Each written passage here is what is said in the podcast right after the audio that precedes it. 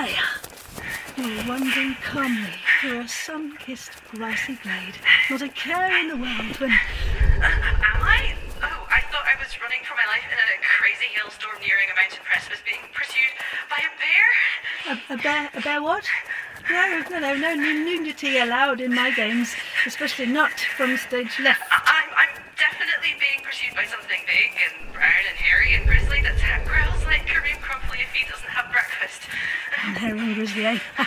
That reminds me of courting people off note buses in the 90s. Fun times. No, Maddy, you're, Uh, okay, you're just... I'm, I'm at the edge of a, a deep ravine, an actual ravine. Whose idea was it to go IRL for this game, Sarah? I mean, yeah, location, audio recording is brilliant uh, and rich in sounds and s- smells, but I'm, I'm not safe. These games should be safe. The bear is. Oh, blimey, Maddy. Uh, yes, uh, do you know what? That bear is actually not meant to be in this game, and uh, oh, he's not mic'd anyway. I mean, do love that bear roar, though. I, I don't. Uh, Can you get closer so I can get another clean growl, please? Shouted in peril over the first. no, so- no, no, no, no. I cannot get closer to that huge, scary, big bear. Ah, okay. Uh, well, according to my planning and timeline, Maddy, you're meant to be at the entrance to a big dark cave. I was, and that's where the bear was, and now we're here, crying, possibly breathing my last breath at the edge of a steep drop into a cavernous ravine. You know what, Maddy? Uh, I, I think you might just have to, uh, just, you know, jump. Jump? Or, oh, wait, shall I throw a die? No, no, no, no, thank you. I, I, I don't want you to throw one, or actually die. And please tell me how you, throwing a die from the comfort of your homemade booth in a chocolate box village in England, would help me here and now, Sarah. Huh? Just, just someone get me out of here, please. Oh, dear, it's a two. Hmm. Yeah, do you know what? I think, I think you should just, um... Oh, I miss working in a studio in London and just doing all this behind a mic. But I'll take jumping off a ravine over being mauled by a bear anytime. Here goes nothing. Geronimo!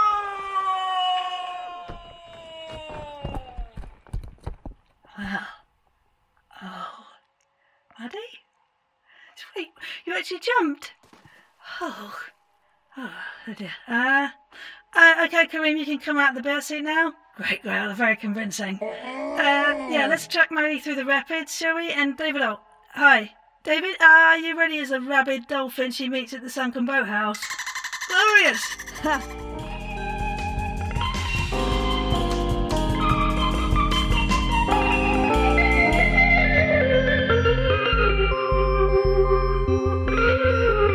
This next guest, people, is so full of talent and tenacity and an ever growing list of groovy audio based credits.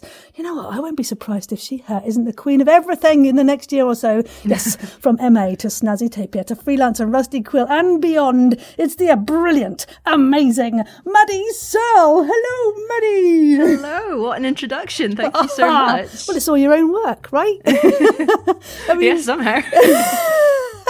no, it's so so exciting to see the raging successes that uh, keep coming from your realms, as it were. That uh, I'm, I'm just really excited to yeah, just chart that success and uh, see what other folks can do. You know, if they feel so inspired to to follow in your seemingly now gently giant and growing footsteps. so yeah, so you started uh, this crazy journey uh, probably well before your MA that you did at Goldsmiths. So yeah, do you want to tell us about your, your rise to, to meteoric producer of some groovy things from from early roots? What yeah, for what sure. did you do and how? Um, well, I think I could probably trace it back to like doing drama club in primary school. Yay, maybe. drama club! Oh, hooray for people who run those all over the world. Absolutely, yeah. I did. I did one at school. I did one in my local area, run by the same people, and Yeah. yeah, it was just kind of lots of those classic drama games, throwing bean bags around and zip zap boying and all those kind of things, Yeah. and doing little scenes. Um, and I did loads of uh, school plays and stuff as well. Uh, I I was uh, s- the youngest version of Sandy in the Prime Miss Jean Brodie because our drama teachers had very kind of highfalutin tastes. Wow. Gosh, that's the part I'd love to play. And you've Uh, yeah. played it already. See, you're well ahead of the game. and I was um yeah because I was playing Sandy in the kind of like act one of the of the play version, uh, and I had to say sexual intercourse on stage, and I was Oh. absolutely mortified because I was like twelve and very prudish. So I still find that hard to say now. Got to say. yeah, yeah. Brilliant. So that's the, the, the spark, and uh, and it led you to, to Goldsmiths. If, uh, if other people are thinking of taking a course, would you recommend one like that?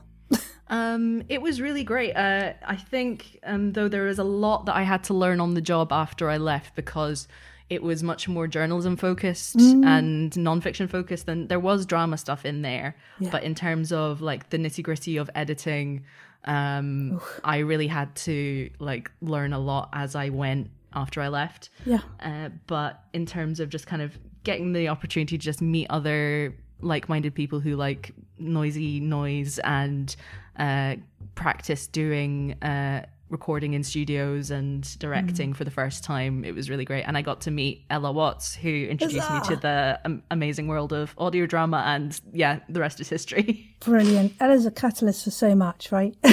for sure. and uh, yeah, so so very exciting. And and you went on to do some very cool things. I know you won uh, the chance to produce a short excerpt of um, Treasure Island, didn't you, with Audible? And how did that come about? And has that kind of thing been useful? Should we be seeing more of that kind of thing on the landscape? Do you think for potential producers? Ooh, I don't know. Um, it was definitely a great opportunity, and um, yeah, because I was one of the finalists, and I didn't end up winning, sadly. But the, the just the experience, He was robbed. just the experience itself was really great because like working with you and Kareem and a bunch of amazing uh, UK-based voice actors in in a studio was was very cool. It was great fun. Yeah, getting Felix to do uh Felix just came up with this incredible like crusty Cockney accent for Long John Silver, which was amazing. It's hilarious. What what can that man not do? That's just a star brilliant. Uh, but yeah, and and now your whole world is sort of freelance and with a foot in Rusty Quill, right? So how did that adventure come about? Yeah, in um, I think it was about August 2019, um, I joined Rusty Quill as an editor. I was just like an assistant editor. I did some work on Outliers, doing vocal cuts for that. Great. Uh, Could you tell other folks what that is? Actually, if I'm not sure. Yeah. For sure, that was a collaboration between Rusty Quill and Historic Royal Palaces, Superb, and it was a little um, historical drama monologues um, that were very very cool. Um, I know that David K. Barnes did one. I know that Beth Crane did one. Yeah, um, and yeah, it was it was very enjoyable to work on those, and also the little interviews that uh, came on afterwards. Yeah.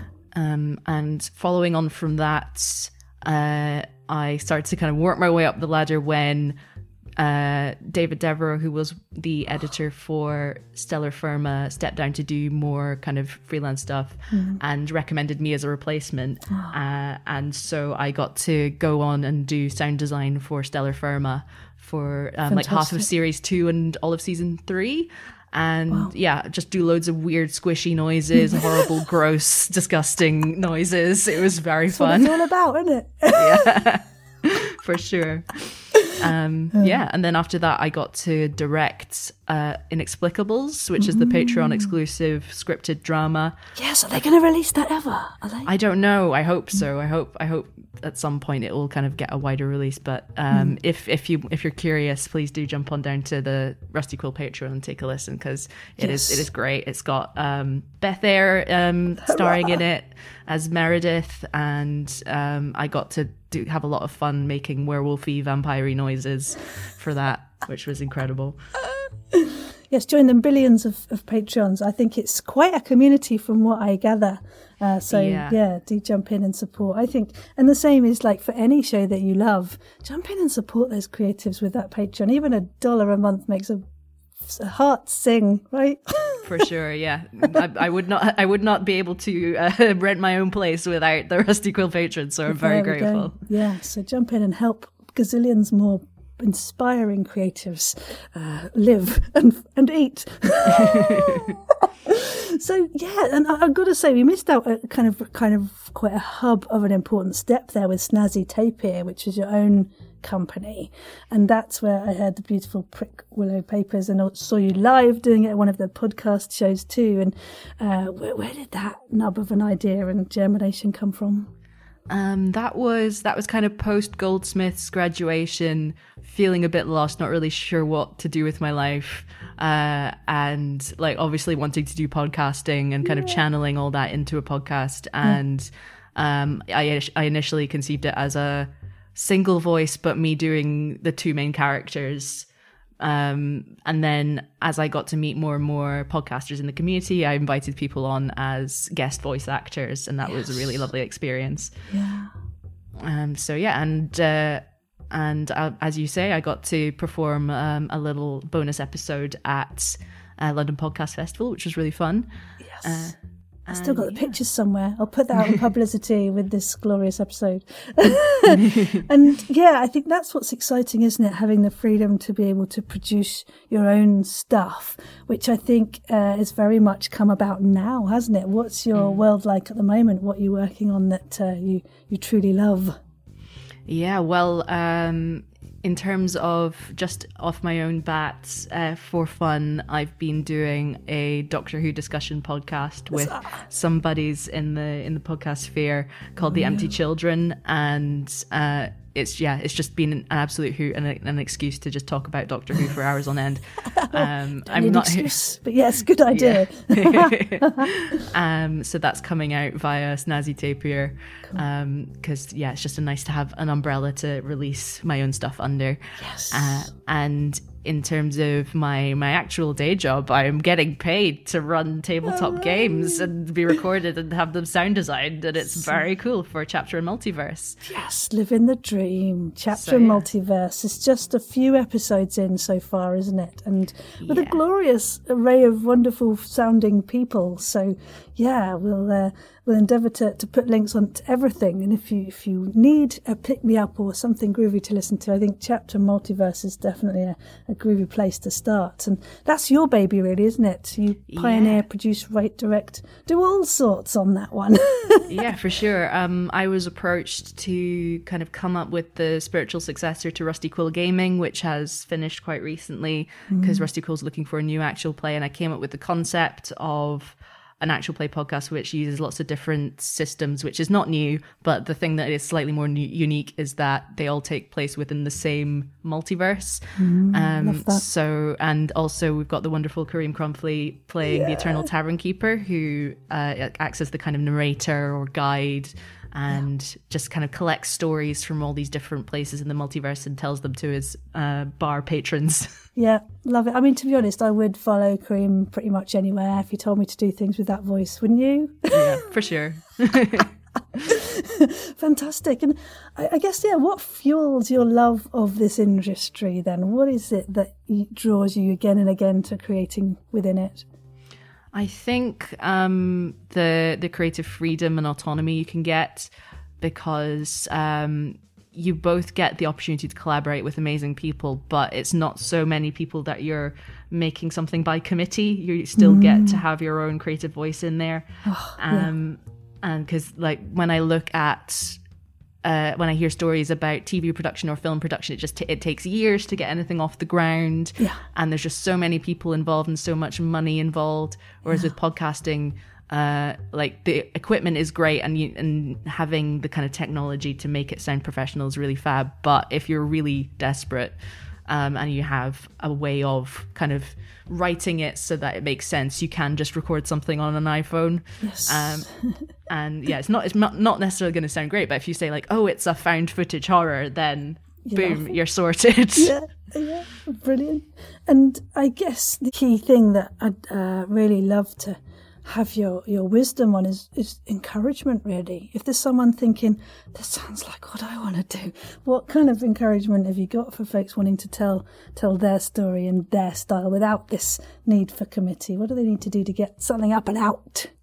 Ooh, yes. Um, I think uh, one good thing is just listening to loads of what's out there, finding out what aspects of uh, current audio dramas you like, what you don't like, what you want to steal, um, what you want to what you want to avoid, uh, and also um, there are great uh, communities on like this on Facebook. There's the UK audio drama group that um, is always willing to offer advice. And I think just practicing um, and jumping in, even if you're not sure what you're doing, because you learn by doing. Mm-hmm. so, um, yeah, and because I definitely know that when I was doing Prickwillow, there were so many things about editing that I had no idea about. And so if I if I go back and look at the project files, I'm sure I'd be like, oh no, don't do that. but um, That's yeah, it's but, about growth, isn't it? Yeah. yeah, for sure, for sure. And um, just recently, I've learned so much from Kathy Ranella, who's the mastering editor at Rusty Quill, because uh, she's been teaching me how to do mastering, which is more the kind of polishing everything up and making it sure it's ready to go out onto podcast platforms and not going to burn people's ears off. So I'm very grateful to have that that a skill set in my in my toolkit now. See, that's great, isn't it? And I think that's something I definitely need to get a handle on is that finesse to something. And I'm not there. I'm just very much still having a play with what I think my sound doors can do. Uh, and I think, yeah, do you recommend any places that people can go to find that help? Do you think? Are there any other courses or things online you think people should have a delve into and have a look?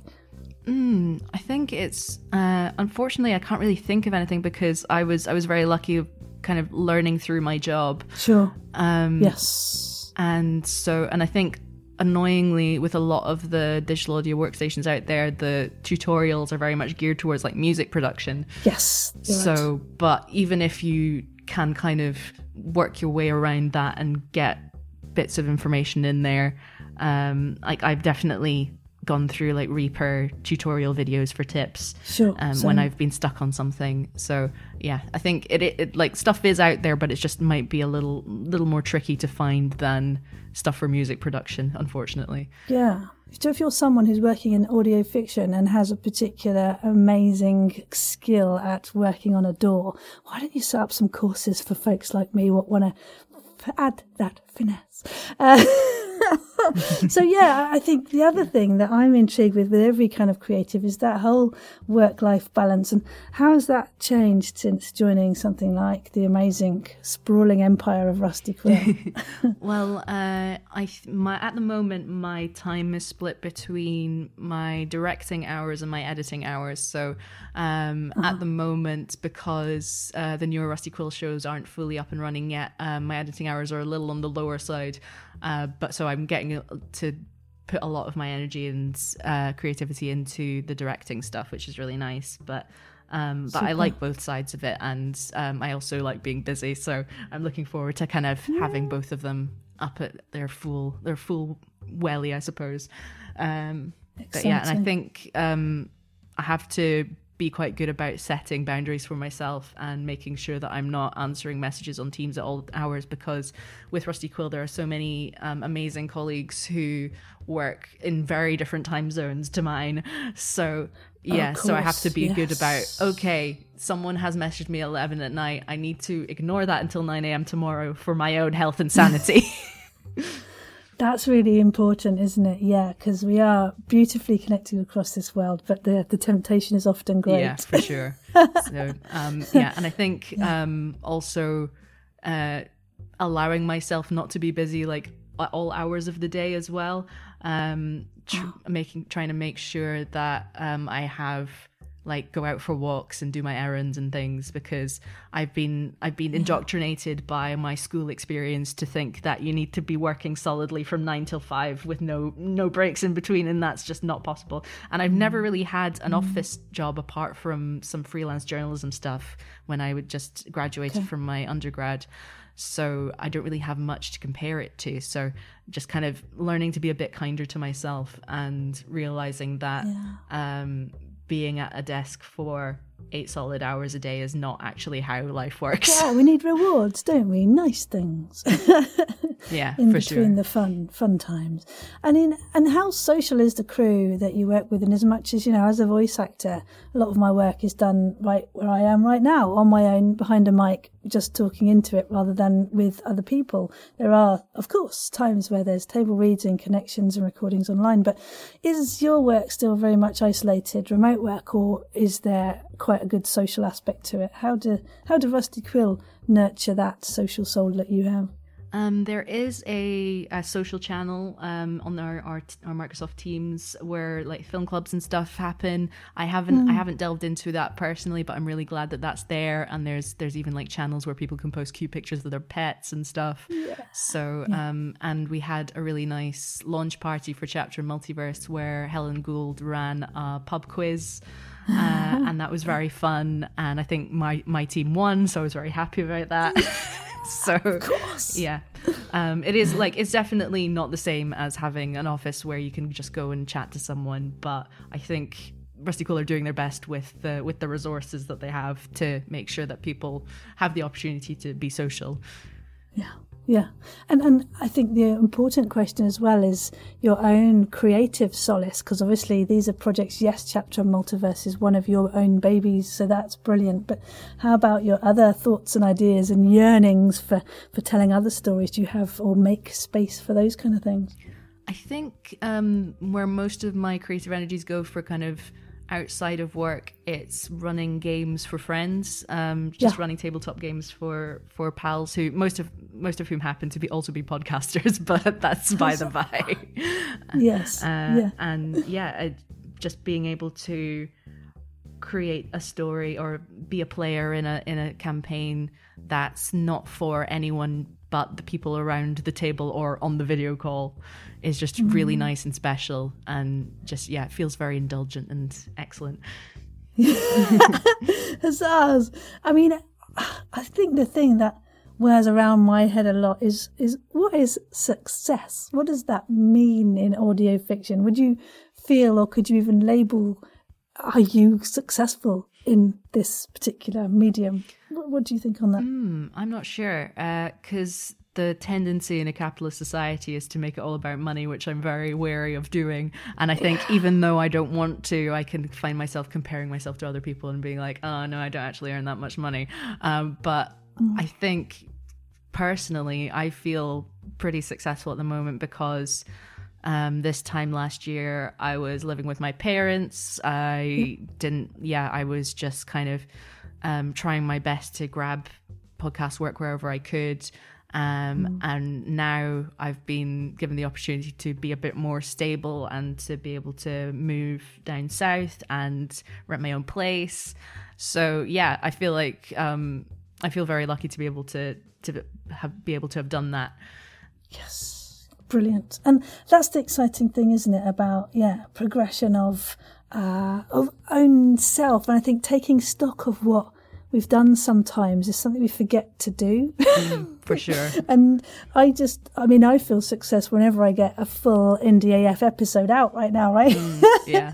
um, and I think as well, just also to have the the sprawling uh, community that we have uh, come together to to celebrate some things. And whenever there's a shout out or a sharing of of my work, I feel like someone's found it, someone's shared it, someone likes it. It's like those are the key things for me that uh, it's actually found an audience and that audience ac- acknowledged that it exists. oh yeah, absolutely. Like from day one of chapter multiverse, people were making fan art. There were like one or two, just like there was just like one or two fan artists, but their their work was incredible, and just the fact that they were there from the get go was incredible. Yeah.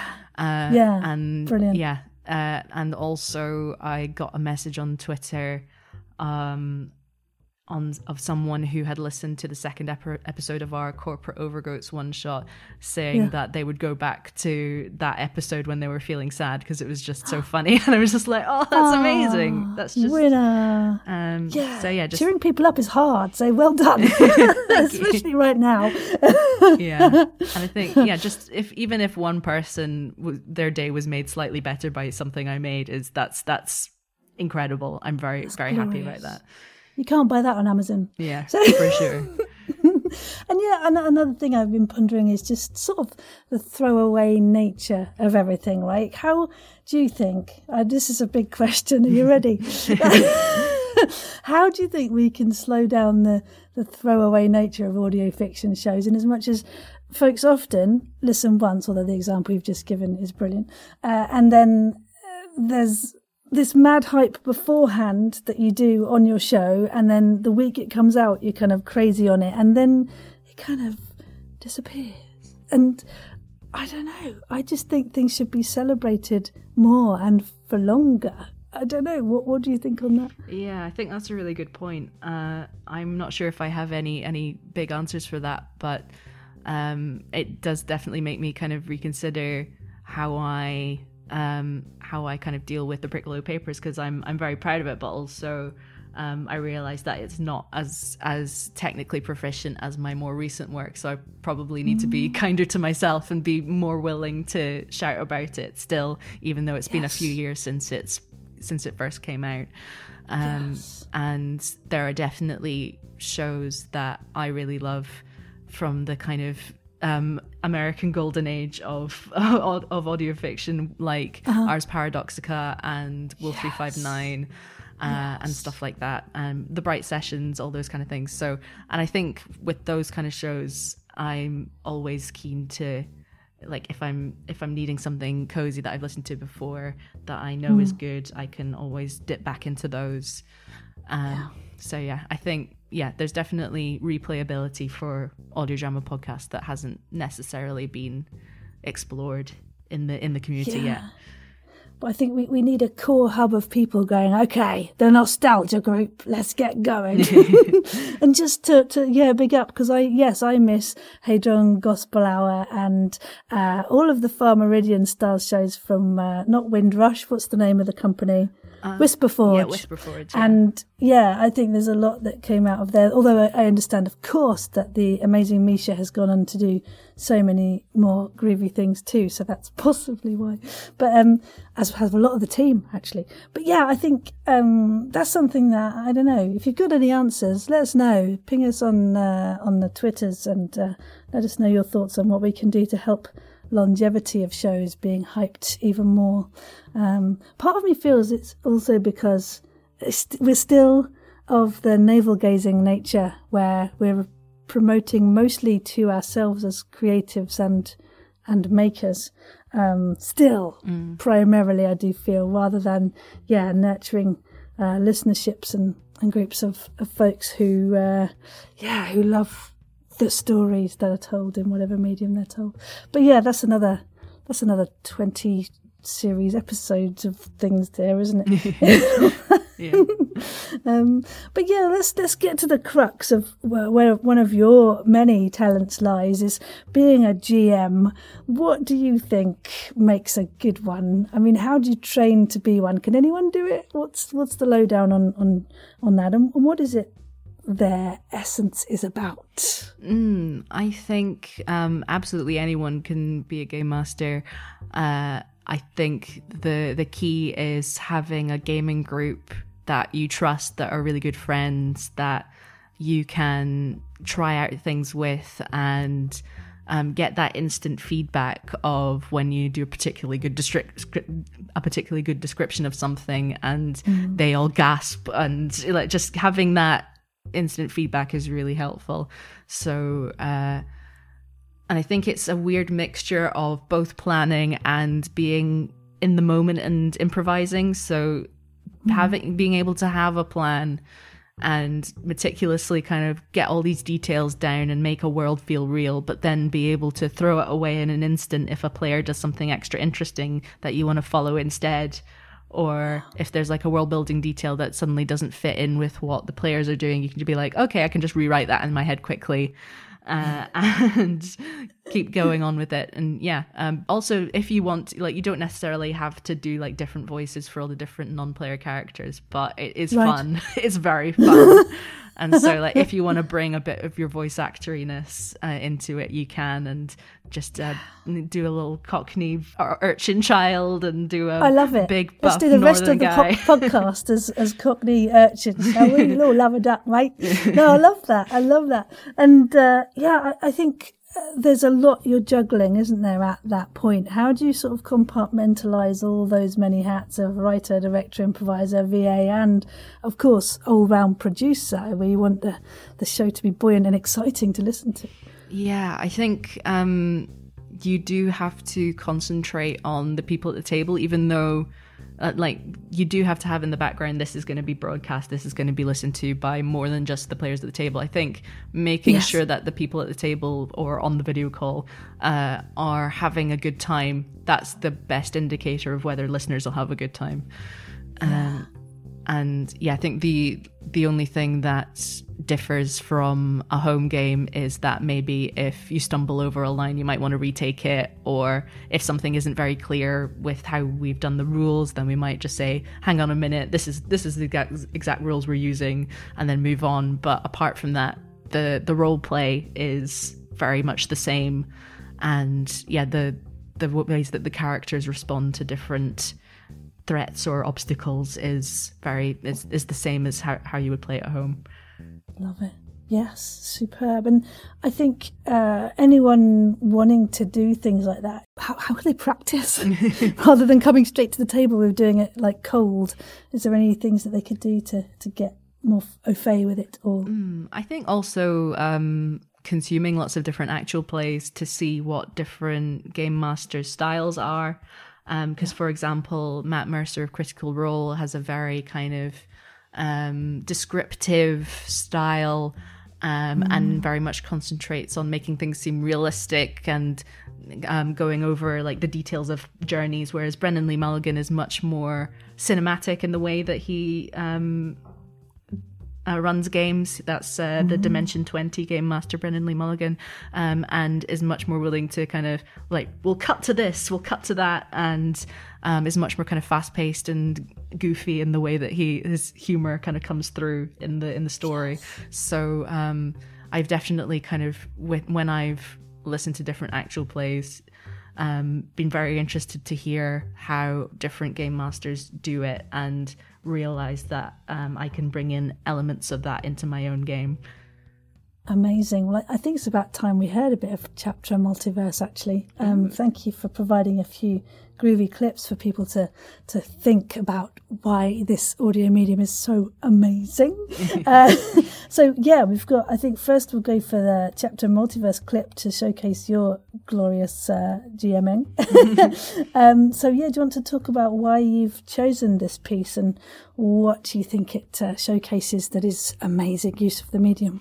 You get to see me kind of going into a role of an NPC who is Amal, who is uh, one of the player characters, Adib's sister, but you also get the instant feedback of the other players kind of laughing and enjoying um, what Ahmed, the performer, and I are doing in the scene and providing their own little commentaries on it. Uh, so yeah, it's it's a lovely mixture of a story being told, but also people reacting to the story. Um, and also Tessa Vroom did an amazing job with the sound design uh, in this episode. So you get you get the sense of um, the non-player character Amal coming into the room and all that kind of stuff. So yeah, this wasn't a very sound design heavy scene, but there's just a little bit of that in there just to give you a sense of um, how you can enhance it by just adding a very small detail like making a voice sound muffled and then a door opening. Um, like that can really just provide that little extra bit of immersion that uh, that you wouldn't necessarily have if you just just had no sound design at all. Fantastic. So let's give a listen to episode one of Chapter and Multiverse. So yeah, so at this point, you hear a knock at your bedroom door, and uh, you hear your sister Amal outside going, "Can I? Can I come in?" Oh yeah, yeah, yeah. yeah. Come on in. All right. Um, I spin around my chair just to face her. she says, "Right. It's getting harder and harder to keep our parents from watching the news when you're on it. So I, I've been very careful yeah, mm, lying. they they got a really good shot of like." Of most of your face. Well, I, I I pull out like this small mask, like the ones uh, uh Robin wears. The Like, domino mask. Domino Yeah. mask, yeah. I'm wearing this. Like n- I'm sure nobody would know it's me. I'm I'm not so sure, but I appreciate your optimism. Uh, the, the domino mask, the mask that covers literally everything except for all of your identifiable features. Ah, such lovely camaraderie, a great feel amongst the team there as well to, to serve the story. And uh, yeah, what uh, elements would you say for for yourself are, are the most key to telling stories like this beautifully? I think um, something that I was really keen on was working with the players to really get a feel of their characters before we started. Um, so I had a one-on-one meeting Yeah. with each of them to kind of build up their characters and make sure that they fitted in the world.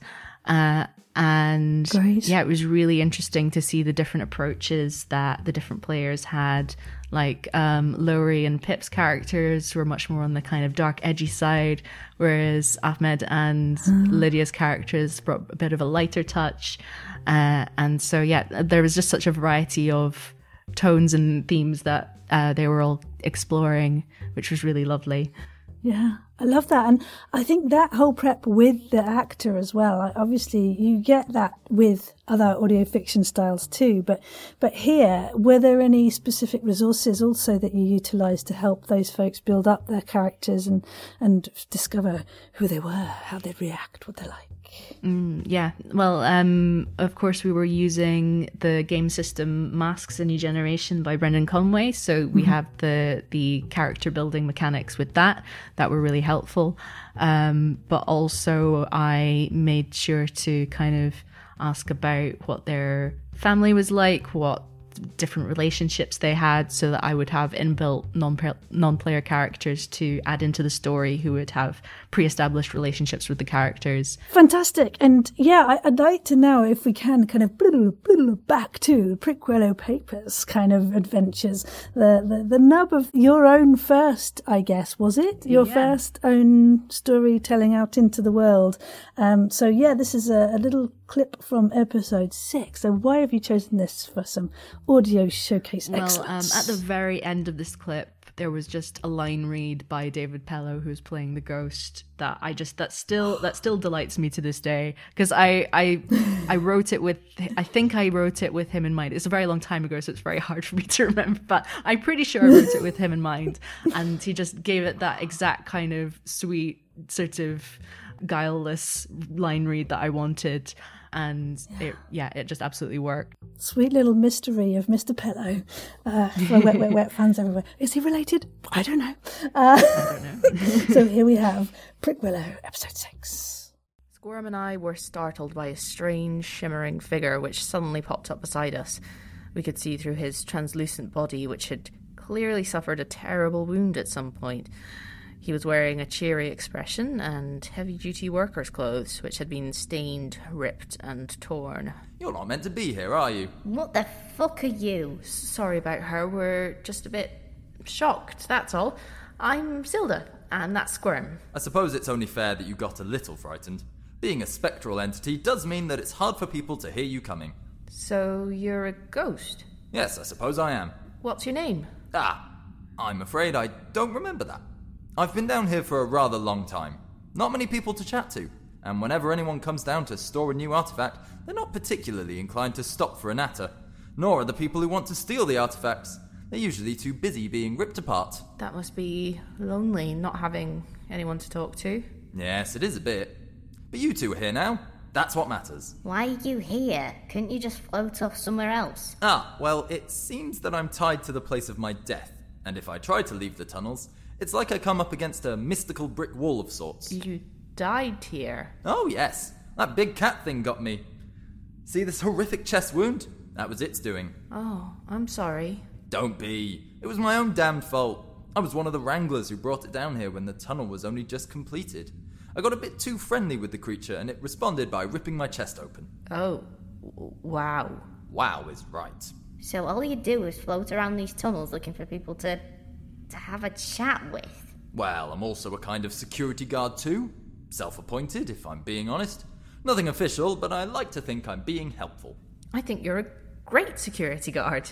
Oh, thank you. What a lovely thing to say.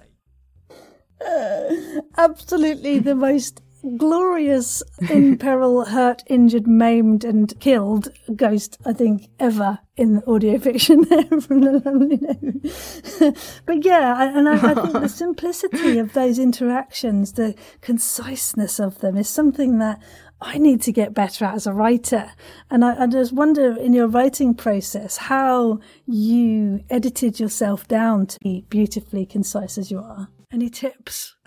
Ooh, I don't know. I think I just naturally um am pretty brief when I when I come to writing and speaking and doing most things because uh, oh, you mean I can't learn it? Oh, I, I, I hope like I'm sure you can, but just it, from from my perspective, I always come out um, kind of low on the word count just for whatever reason. I think I naturally just kind of try and get to the get to the point, but I think also I yeah I kind of there's I have a bad habit of editing as I go, which is something that I need to not do as much. Um, mm. because if I'm editing as I go, I'm not actually writing. So um, there was something that I learned during my MA, which I'm still kind of uh, trying to keep in mind, is that you really need to just have a creative splurge first off where you're not judging yourself and you're not self-censoring and then you can yes. go back and edit afterwards so. I love that. I've just had an idea for an audio fiction right which is the voice of the the writer the editor hat the producer hat. You know what i mean? And you have all these different voices but it's actually the same person. Someone should write that. If i wrote it it would be far too long. Uh, but yeah, no, I love that, and and thank you for sharing that because I think the whole tips of of being able to make sure that you have uh, the the bare bones of the story fleshed out to just the right amount, and so you keep your listeners listening is is, is something I'm battling with. I've got to say, uh, but yeah, superb. So look for Prickwillow Papers for some excellence in audio editing, writing, and characterization. It's a glorious show, and I know you said that you feel that there are elements to it that you know because it's one of your first projects uh, need some work, but I th- still think it stands as a as a great piece of storytelling on the landscape, no matter what. Oh. Uh, Creepy. So we are on to your quick fire quiz, Maddy. Ooh. Are you ready to answer five questions in 30 seconds or less? I'll do my best. Superb. Okay, are you ready? Dramatic music. Go. What should a games master not do? Uh, sh- they should not say no to their players right off the bat, even if they say something ridiculous. Like you, you can punish them for it, but let them do it. Love that. Uh, if you're stuck for writing ideas, what should you do? You can go online and find a random generator to just put some ridiculous concepts in the same place uh, and see if that sparks something. Oh, like that. Okay, immersive sound design designing. How do you serve the story while making something sound glorious? I think mood and tone is very important. Uh, just having a good background is very helpful, even if it's just like a weird, whispery, windy noise in the background. It's very helpful. It, yeah, people can underestimate the power of a nice soundscape in the background. Glorious. And what are your top tips for the narrator to print a picture orally, concisely, vividly? I think. Uh, try not to include in your narration stuff that is already explained by either the characters or the sound design. Just uh, keep to the stuff that you could only that you could only see visually, you can't hear. Mm, love that. And finally, what is the best foley effect that was made by something you wouldn't expect that made it? Oh, uh, I had to drop a rolling pin uh, on the ground to simulate a bust falling off a statue. and we don't want to lose our busts, do we? Let's face it. Fantastic! Yeah. You have passed the quiz of five questions quick fire. Hurrah! Well done. no, that's brilliant. And I, I think the other thing I ponder a lot is is regards to the audio fiction space right now, because we're both in it in various different ways. And what do you think is working well in this beautiful space we're allowed to play in and frolic in? And are there any people you think that are, are leading the way, uh, folks should follow and listen to, sharing some, some good practice, should we feel inspired by? Um, well, I know that uh, the wonderful David Devereux is doing streams about composing and sound yes. design over on the Tin Can Audio Twitch channel. Indeed. So if you want to pick up some tips um, please do go and check that out because they are very, very talented. Yes. Um, They're actually a future guest on this amazing new season very, very soon. fantastic. Yes. Um, and of course, I'm sure this will come up in their episode, but uh, they compose music for Doctor Who Redacted for the BBC, which is incredible and an amazing show that you should check out because Ella Watts, previously mentioned, is the producer who did an incredible job. Um, and also features Kareem Crumfley and Pip Gladwin, who appeared in that uh, clip from Chapter Multiverse earlier. So, yeah. And I think there's also a little Easter egg from the Magnus Archives with Jonny Sims saying the word files in a very spooky way. There we go. It's all you need in life, there, isn't it?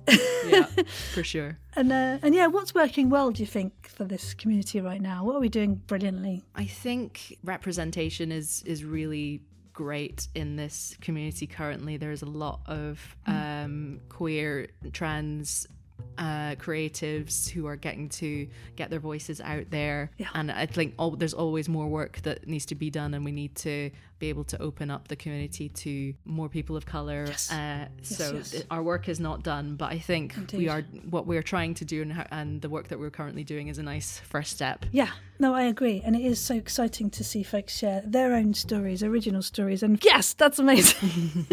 um, I'll see you all at Pride in July. Now, I think the key thing about uh, the moving forward and momentum of everything is, is yes, it's massively sprawling, and you've mentioned some of the things that we can do better. But what else do you think we need to do better to help nurture these groovy stories and creatives themselves as individuals? Yeah, I think trying to expand our audience, um, as you were saying earlier, beyond just the kind of established audio fiction crew and trying to make uh, a larger proportion of the population realize that audio fiction is a really great way to tell stories. Um, I think that's a really a really good thing to to be working on. I agree. Why aren't the national newspapers doing an indie AF column every day? Or why aren't uh, podcast magazines and uh, review shows out there to celebrate the amazing things that people are doing? I mean, me and Maddy can't do everything, can we, Maddy? so we are trying. so come on, folks, get up off your whatsits and, and make some stuff happen to celebrate all the brilliant stories and creatives making their, their shows out there. And uh, yeah, hopefully more people and more people will keep finding these delicious things. Brilliant. So, who in the landscape do you feel are folks, other than maybe some we've mentioned already, that are worth following and to be inspired by? Are there any shows folks should sh- for sure jump on and, and listen to just for technique or story excellence? What what should people look at to to hopefully improve their own good practice? Ooh, um, I'm a big fan of at the moment uh, Mockery Manor from Lockcap Media. Uh, just think the Yep. the sound design is amazing, the music is amazing, and the the performances are great. And it's a very kind of silly, um, high high intensity, melodramatic uh, comedy drama about the machinations of theme parks. Yes! They are glorious individuals. They're actually also on season two of Indie AF. Fantastic. and yeah. Wonderful. So just to finish, Maddy, what shows do you think, or people do you think, uh, will inspire others who have inspired you? And uh, yeah, what can you share? Oh, yes. Uh, I would definitely recommend checking out whatever Jeffrey Nils Gardner's involved in because they are fantastic. Um, I got to work with them on Stellar Firma for a while and they really helped me improve my, my sound design chops. So uh, check out Unwell, um, award winning audio fiction show. Um, and yeah, just keep an eye on what they're doing because, yeah, anything they're involved in is great. Amazing. And I would say the same of you, Maddy. What else could we find you working on in the next short while, other than the things you've mentioned already? Have you got any other your own individual projects in the pipeline for the next year or two? Well, I have been a regular on Realms of Peril and Glory, which is Zachary Fortescue and James Barbarossa's amazing actual play show. Um, I um, can be heard as Isadora Ravenwood, the necromancer in their first season, which is Veil, a 13th Age campaign. But uh, coming up later this year, sometime, I believe, I'm not sure exactly when, but I also ran a game of Agon, which is a game set in the kind of mythical ancient Greece with Ella Watts, Headley Knights, and James Barbarossa as players. And that was a lot of fun. So, yeah, keep an eye out for that. That should be coming at some point this year. And there's also um, Spooky Sword Lesbians coming out soon that I got to play in um, a version of Thirsty Sword Lesbians run by Ella Watts. Uh, so, um, The title that's- just hooks you in, right? absolutely. My goodness, what a lot is on your plate. But thank you so much for sharing some of your thoughts and inspirations today. I really am uh, very excited that you are actually quite an important person, I feel, on this developing landscape and wish you hearty successes from all the Indie AF listeners too to, to keep telling those brilliant stories, Maddy. So thank you very much for coming on Indie AF. Keep being amazing. Thank you so much for inviting me. It's been a pleasure. Oh, hooray!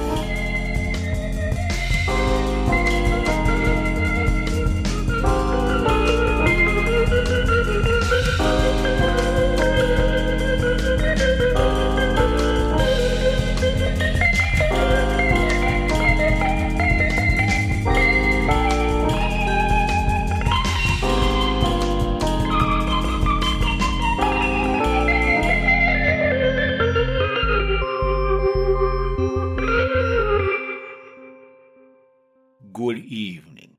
My new thriller starts off as a holiday abroad and ends up a nightmare. How do you think I got a discount for all this traveling? Murder is no way to start a vacation. I'm not going to make it. Well, I understand. You're obviously a busy man.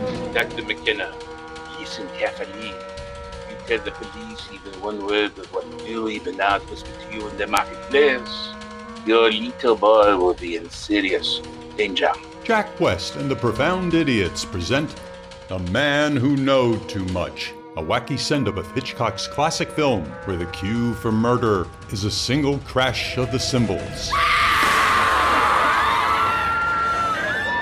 The Man Who Knowed Too Much. Frankly, that's why I avoid concerts these days. Not to mention the concession prices.